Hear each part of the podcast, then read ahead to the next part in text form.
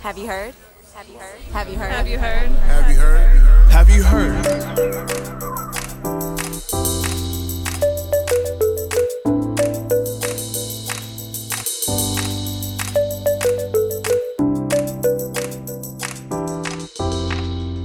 Welcome to Have You Heard? I'm Jennifer Berkshire. And I'm Jack Schneider. And Jack, our topic today is one that frankly I think has not gotten enough attention in edu world as I think of it, and that would be the unbelievable number of laws enacted this summer that target trans kids. Yeah, not only is there not enough attention, that in many cases there's not enough concern. I think it may be easy for people who see that as just so blatantly inhumane that they assume that you know there's no way that that could possibly be carried out uh, or if it were it couldn't be enforced or if it were enforced that ultimately uh, the imperative of human dignity would uh, be a kind of substantive barrier uh, to any sort of detrimental action against kids. And I don't think any of that's true. Uh, I think it's a clear and present danger. Well, part of the reason that I thought that we should really focus on this is that in many ways these are education laws, right? That these are very focused on on schools and the kids in them. The laws that have gotten the most attention are the ones banning trans athletes, right? The specter of former boys competing as girls in girls sports. And I think in many ways the response was similar to what we've seen with the the attempt to push back against the claims about critical race theory that you know like oh that doesn't really happen right? When when obviously there's something else going on here. Some of these laws also essentially deputize teachers uh, requiring them to report on on kids who might be straying from their biological gender. It's really just like if you read through uh, what these laws do it's it's really creepy. And the idea that schools are right in the middle of them sends a chilling message. But I also think that this issue relates very dire- directly to the bigger themes we've been raising on this show of late. And that is how do these efforts to curb democracy and the real assault we're seeing on public education at the state level, how do they relate? And how do they keep coming back to this question of who gets to be represented and who gets to participate in public life? Yeah, I think that's a really important point to make. Uh, that when people push back against this stuff with factual responses, they say, like, well, actually, let's count the number of young people who were born as males, uh, that that was the sex at birth biologically, and who identify as females. Let's let's count the number and see if this is real or not. They are totally missing the point, right? That this is about politics, this is about symbolism, and the way to push back against it is not by engaging in a kind of fact based discussion or debate. It's actually to identify what's actually motivating this push, what's behind it, what's the larger play here, and what is the counter political action. Well, Jack, I've done my part in assembling an all star cast and crew to help us make sense of what's playing out right now. And we're going to need some help from you. Yes, that's right. You need to be prepared to fire up the time machine. Oh, man. Uh, longtime listeners are going to be really excited about this, hopefully, as excited as I am. And new listeners will be very startled.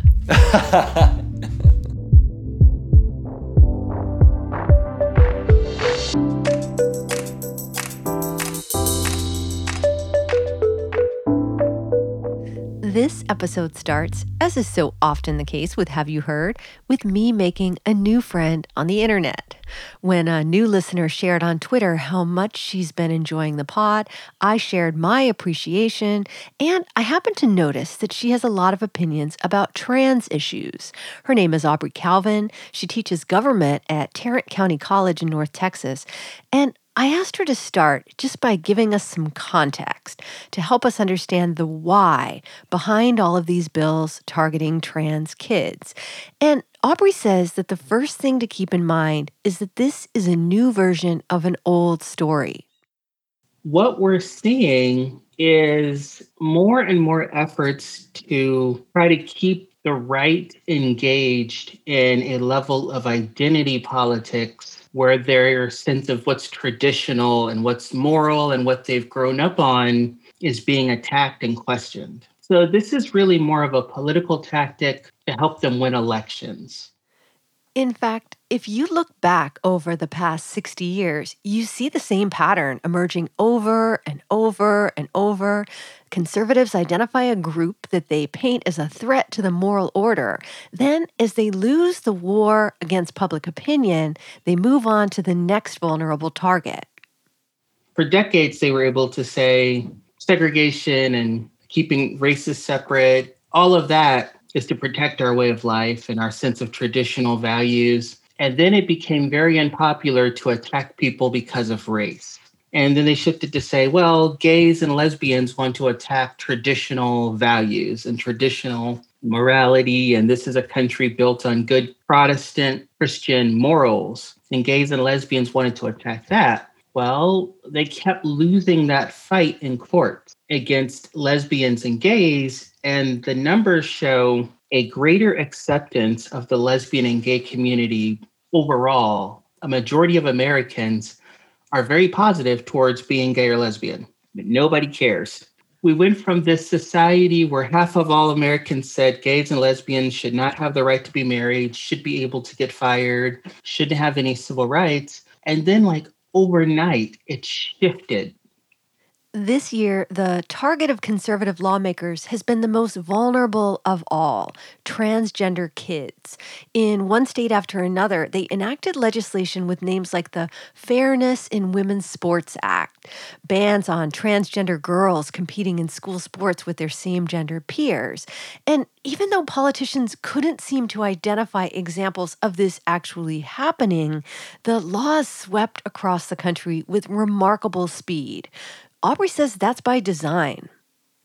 Maybe because I'm a, you know, I'm a community college professor who teaches government year round. So my whole life is talking about politics. The speed of it is makes sense to me. Very few legislators, whether it's Democrat or Republican, do things just in one state if it can have national policy implications. I mean, it's one thing if there's a law about some state monument in your own state who cares about that if you're not in that state? But for these bigger issues, what tends to happen is it's a coordinated effort where maybe there's one state that's a test case, but really they want to hit all the states at once. The fact that in 2021, over 30 states had over 100 anti trans bills, that is the blueprint. Because if it's just one state at a time, then the Human Rights Campaign or the ACLU or Lambda Legal or all of the interest groups can focus on that one state. But when you do 30 states, then you have to have the opposition spread their resources across all those states. And you make it seem like it's a national epidemic or that this is what people want nationwide. Okay, so in order to understand how Aubrey came to be so passionate and knowledgeable about these issues, we need to know a little more about her, starting with where she lives. I teach government at Tarrant County College in Fort Worth, Texas, which is a pretty conservative county right next to Dallas. I've been teaching government in some fashion. I've been at TCC for over 10 years. I got my bachelor's and master's in political science from Oklahoma State University. My focus has always been on things like constitutional law, minority politics, especially as it relates to race and gender. And I'm a Black trans woman. I mentioned the laws banning trans kids, especially girls, from participating in organized sports in school, but that's only one aspect of what's happening. These laws are also aimed at basically discouraging trans kids from existing. For Aubrey, it's hard to contemplate the impact of this kind of hostile legislation on young people without thinking back to her own childhood. I'm not one of these kids that was brave enough to come out as a kid so everything that's happening in these schools, I never experienced because I was still trying to sort everything out in my head. I grew up a military kid. My dad was in the Air Force. He did 20 years. So my brother, my sister, and I all were born in different places. And I lived in the military environment for the first 13 years of my life. This was before Don't Ask, Don't Tell. When I lived on Air Force bases and Army bases, where it wasn't Don't Ask, Don't Tell, it was you could get dishonorably discharged, lose all your benefits. So I grew up not understanding or knowing anything about gays or lesbians or being trans. And in the 80s, we only existed as a punchline. We didn't exist in popular culture in a level of acceptance. We were the joke.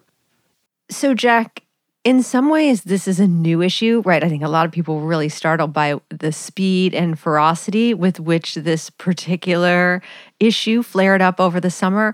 But in other ways, this is a really old battle. And so I think we need you to climb into the time machine and take us back to an earlier time when these sort of pitched battles over, dare I say, secular humanism were rearing their heads. Yeah, right. Uh, the you know the phrase wasn't always used. Uh, it doesn't really come into use in politics until like the 1960s, and it really enters uh, popular use in the 1980s. There was real concern uh, on the right about secular humanism uh, on the left, this sort of unreligious, amoral uh, tide that was sweeping across America.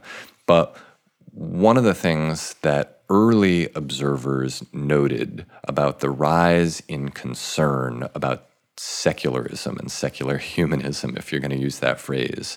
Uh, one of the things that they observed was that it actually threatens religious groups who are working to translate their own particular social values into these broad rules for the community at large. It isn't that these religious groups are worried about people not believing in God, right? That would be a misreading of this. It is instead that these religious groups see themselves as, in many cases, duty bound to enact laws in the secular world that are informed by faith. And for them, it's very important to blur the boundary between the sacred and the secular, that there shouldn't really be that boundary. And secular humanism is an easy target then, because what you're saying is these folks are trying to create a public sphere that essentially bans all religiously informed approaches to politics and policy. And uh, there's a, an interesting book from 1958, Creeds in Competition, and it points out uh, a sort of long history of this stuff, right? Laws forbidding business on Sundays, um, you know, laws regulating the sale of alcohol, uh, bans on abortion, uh, the elimination of prayer in public schools. And that last one, right, that's not that it was something that religious groups were fighting. In some cases, it was something that religious groups were in favor of, right? Jewish Americans were in favor of eliminating prayer in public schools because it was very awkward for their kids when that was happening. So there's a long history here uh, of pushback against, you know, this so-called secular humanism, as well as an effort to blur the boundary between sacred and secular.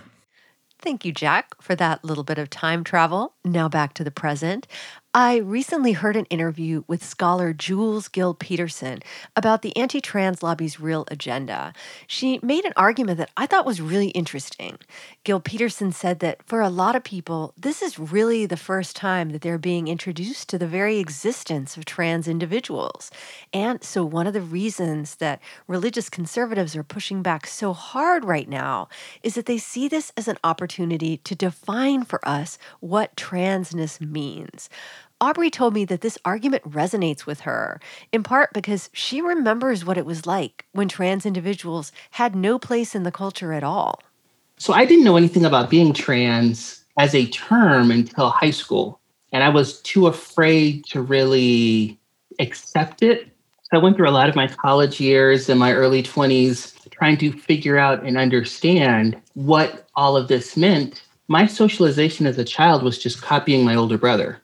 I mean, we're two years apart. I didn't understand quote unquote boy world. So my strategy was for years to do what he did as long as it worked for me. And there were parts of it that didn't work for me, but my way of coping was to do what he did publicly and privately in my writing in the books that I read. It was very much female oriented and the cartoons and the TV I watched in the 80s, everything was boys or girls stuff. So a lot of what I did privately was more the girl side of things. And I didn't come out until I was in my 30s with a wife and daughter. So I waited until I couldn't anymore, basically. I want to share just a bit of audio from that interview with Jules Gill Peterson. It's one of the best, and by best, I mean most disturbing explanations I've heard about the real goal of these laws. This is from an exchange she had with Doug Henwood on his podcast, Behind the News, earlier this year. These bills are not symbolic. Let's look at what they do. They'll take away your ability to go to the doctor right? So you're reducing your life chances and not just go to the doctor, but if you're trans and you want to transition and you can't, I mean, that's a life and death situation for a lot of people. Uh, it's not hyperbole. A lot of folks who have testified against these bills, pediatricians, for example, have said some of my patients will die if these bills are passed because I will no longer be allowed to support their gender identity and provide them with health care, right? Uh, other set of bills make it impossible for you to participate in equal education. Put a target on your back in school. Some of the bills, like in North Carolina, would legally require teachers to out any student who displayed quote unquote gender nonconforming behavior to their parents, that's not symbolic. That's a real material harm. And so what happens is these bills are trying to reduce the life chances of trans people. They are in the outcome hoping to discourage trans people from existing by trying to prevent their development as children, trying to prevent trans children from growing up to be trans. For Aubrey, the fact that it's the state enforcing this discriminatory worldview adds another layer of, shall we say, complexity. Remember, she's a community college teacher, and it's her job to teach her students about how government works. And watching some of her students grapple with the fact that the government is now coming after them is really painful. I didn't have the courage to come out or the words or the ability to come out in high school and middle school. I didn't understand enough about myself. And to see these kids that do understand all of that and have such a strong sense of themselves be told they have to basically stay in the closet or be denied the ability to transition or be who they are, not by their parents, but by their government that's supposed to protect them, that's incredibly sad. In my role as faculty advisor to my community college's Gay Straight Alliance Club, some of the members in my group aren't out to their parents yet because they're afraid to come out.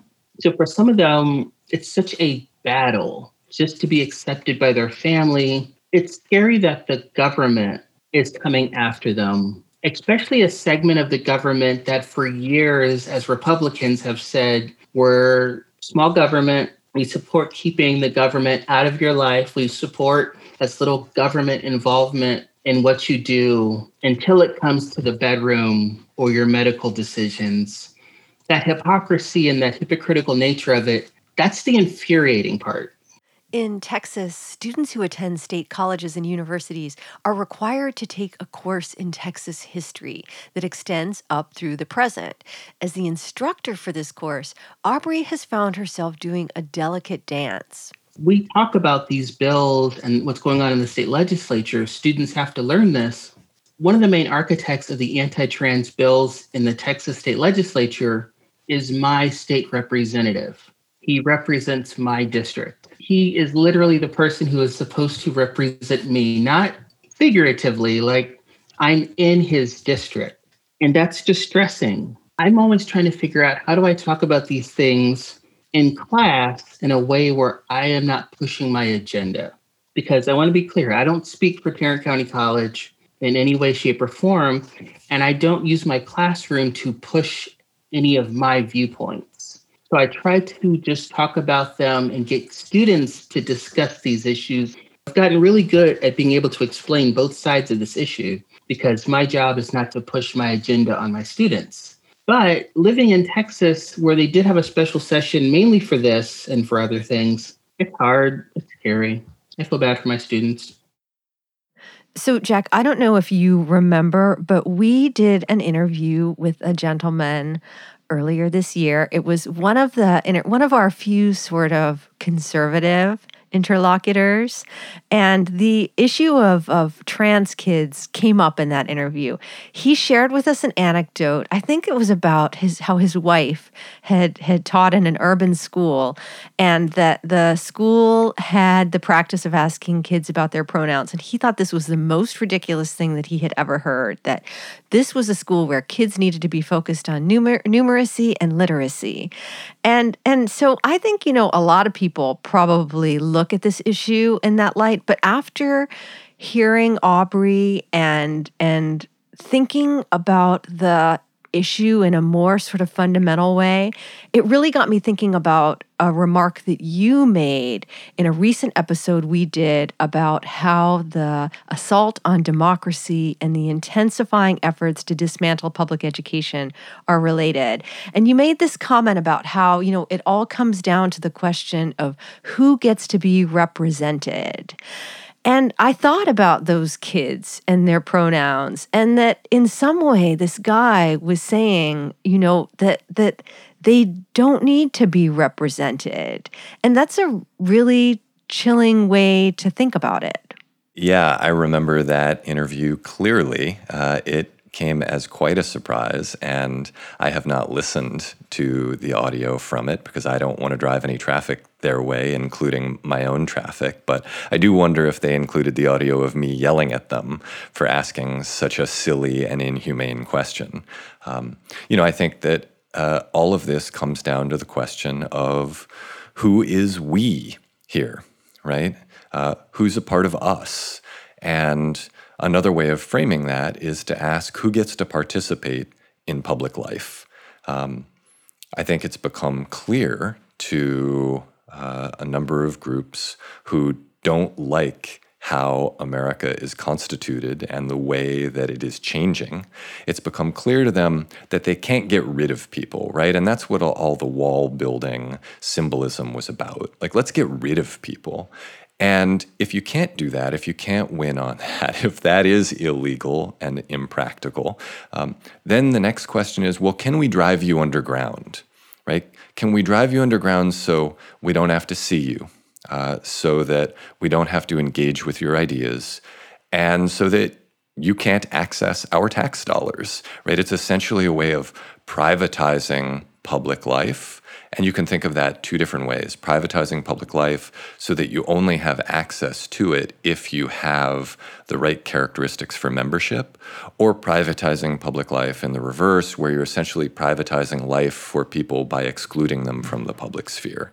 Schools are so useful here not only because they're our largest public institution serving over 50 million young people, regardless of their paperwork, but also because schools are symbolic right? That children are symbolic innocents in this who need to be protected uh, from these scary ideas and these scary people who are unlike uh, the the dominant groups and the majority groups.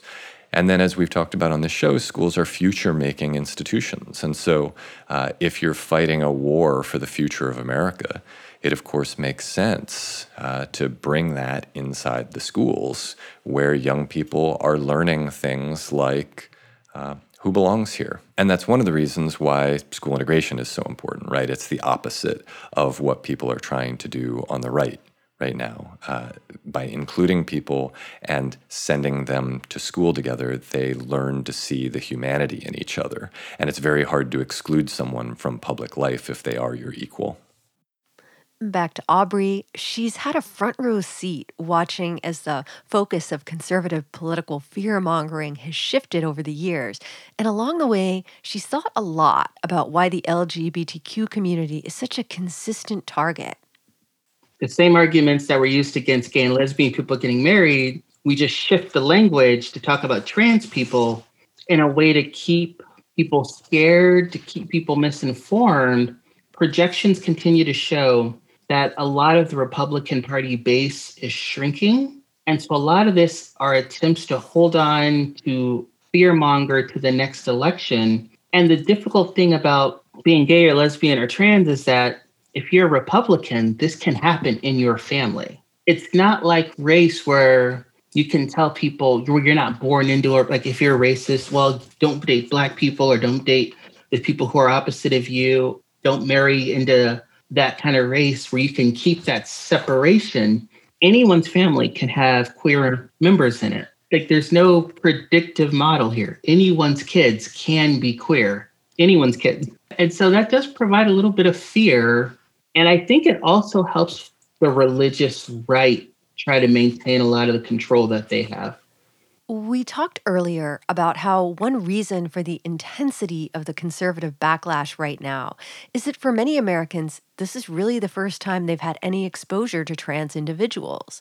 For groups that object to the very existence of trans people, who see them as a threat to the patriarchal family, this is the chance to tell us to be very afraid you know how people talk about snakes and say snakes are more afraid of us than we are of them? That's basically the same thing with queer youth and trans youth and trans people. We're typically more fearful of the violence that we face and the harassment and the discrimination and the loss of jobs and the economic disparities and being rejected by our families. We're actually more afraid of the cis straight world, then I think the cis straight world should be of us. Y'all are the ones in power. We are a very, very tiny, small percentage of kids in school, of adults. A lot of cis straight people seem very afraid of us. And We're like, you outnumber us like 97% to 3% or whatever. I don't know this, the, the numbers, but yeah, a huge thank you to Aubrey Calvin for sharing her insights and her own story with us. Be sure to check out Aubrey's podcast, Southern Queries, about queer life in the South. It's a great podcast and full of surprises. And Jack and I will be right back to discuss the right's growing turn towards illiberalism and what it means for public education. And we'll be revealing the topic of this episode's In the Weeds segment for our Patreon supporters. Here's a hint I recently crashed a school choice Choice Roadshow starring none other than Mike Pompeo. And I learned a thing or two. To come along, just go to patreon.com slash have you heard podcast and become a supporter.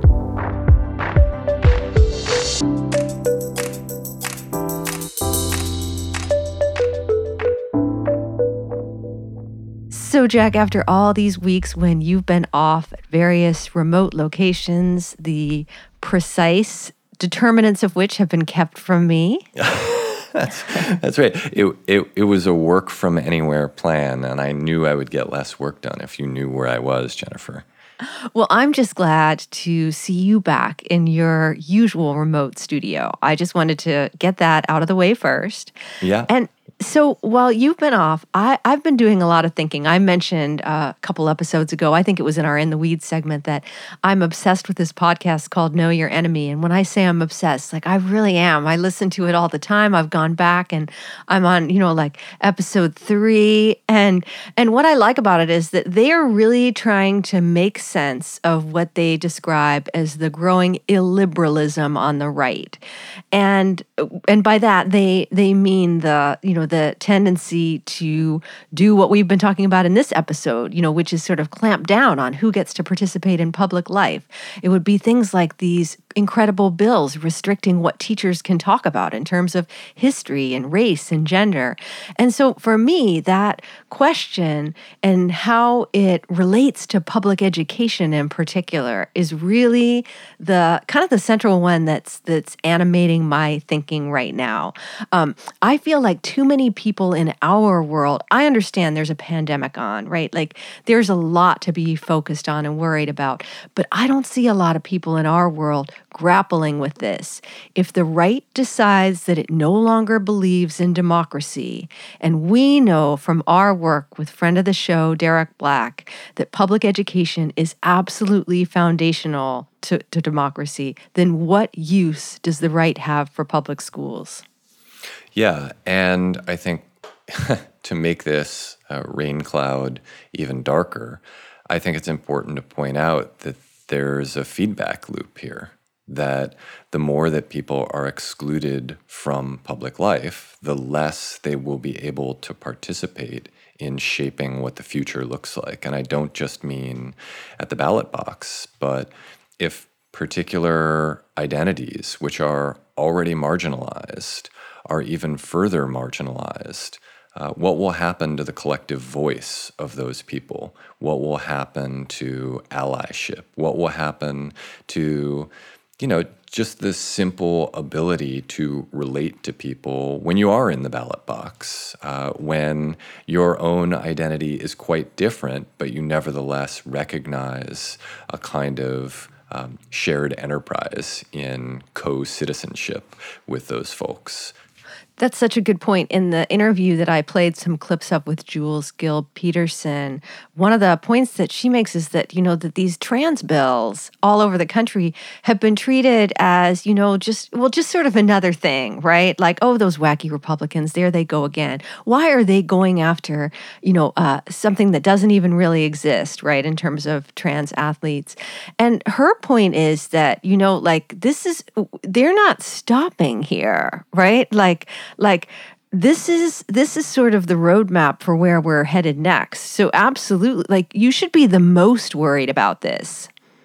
Yeah, uh, I want to choose my words here carefully um, because I don't mean to suggest that all of this can be dismissed as symbolic and that there will be no felt impact on young people uh, or, or, of uh, adults in our society because there absolutely will be an impact on them. Um, you know, one of the medical professionals who testified against one of these bills said kids will die as a result of this. Um, so, uh, you know, I am not saying that uh, the symbolism does not have a real and um, very dangerous impact. But I also do want to say that the purpose of this is, in many cases, largely symbolic. Uh, that trans kids are ultimately not the uh, the core target here, right? They're a convenient target right now, um, and that ultimately the real target is all marginal identities in a white Christian patriarchal individualistic culture uh, that you know you start by getting people on board with the move to further marginalize those people or to codify their marginalization. Now, I know people listening to this are probably thinking, man, what a downer. How is Jennifer gonna, how is she gonna rebound and redirect the show back onto its usual chirpy note? Well, it turns out, Jack, that you set me up perfectly for uh, our, the uh, in the weeds segment that we do for our Patreon supporters because in this edition I'm going to be describing a recent field trip I took up to New Hampshire to hear Secretary of State Mike Pompeo and Betsy DeVos basically lay out exactly the vision you were just alluding to. So if people are like, wait a second, conservative, white, ethno Christian state, what's that going to look like? Well, join me as I go to New Hampshire to see. Does that sound appealing? Uh, it does. I can't wait to hear if Pompeo's uh, hairdo has become as fully armored as Betsy DeVos's. Uh, you know, it, it always struck me that Pompeo had to um, had to buff up his image a little bit if he had ambitions beyond, you know, uh, flying around on private jets and meeting with dignitaries in other countries, uh, you know, sometimes to insult them. So uh, I'll be interested uh, to, to hear what you found there, Jennifer. I also want to remind our regular listeners, well, any listener, that there are lots of ways to support the show. Regular listeners, of course, already know this, and uh, they support our show in lots of ways by going on and giving us a review wherever they download the show because that helps people find it Make sure that you're a subscriber so whenever a new episode is out, that ends up in your queue. Uh, go ahead and share the show with people who you think might enjoy it. Uh, sometimes you do that via Twitter and you tag the show's Twitter handle at Have You Heard Pod. That's always fun to see because Jennifer and I can end up seeing that as well. Uh, and uh, you know, there's there's a book out there. I think it's in lots of libraries. So uh, make sure that that is in the rotation. That the the libraries can't keep it in stock right now. And if you would like to hit the road with us, all you have to do is go to patreon.com slash have you heard podcast and sign up to become a supporter. And you can accompany us into the weeds, our subscriber only access area where we talk about the most interesting things, like my trip to New Hampshire to hear former Secretary of State Mike Pompeo and Betsy DeVos. No mask necessary for this trip, listeners. Did you go to Storyland while you were up there? On that note, I'm Jennifer Berkshire. And I'm Jack Schneider. This is Have You Heard?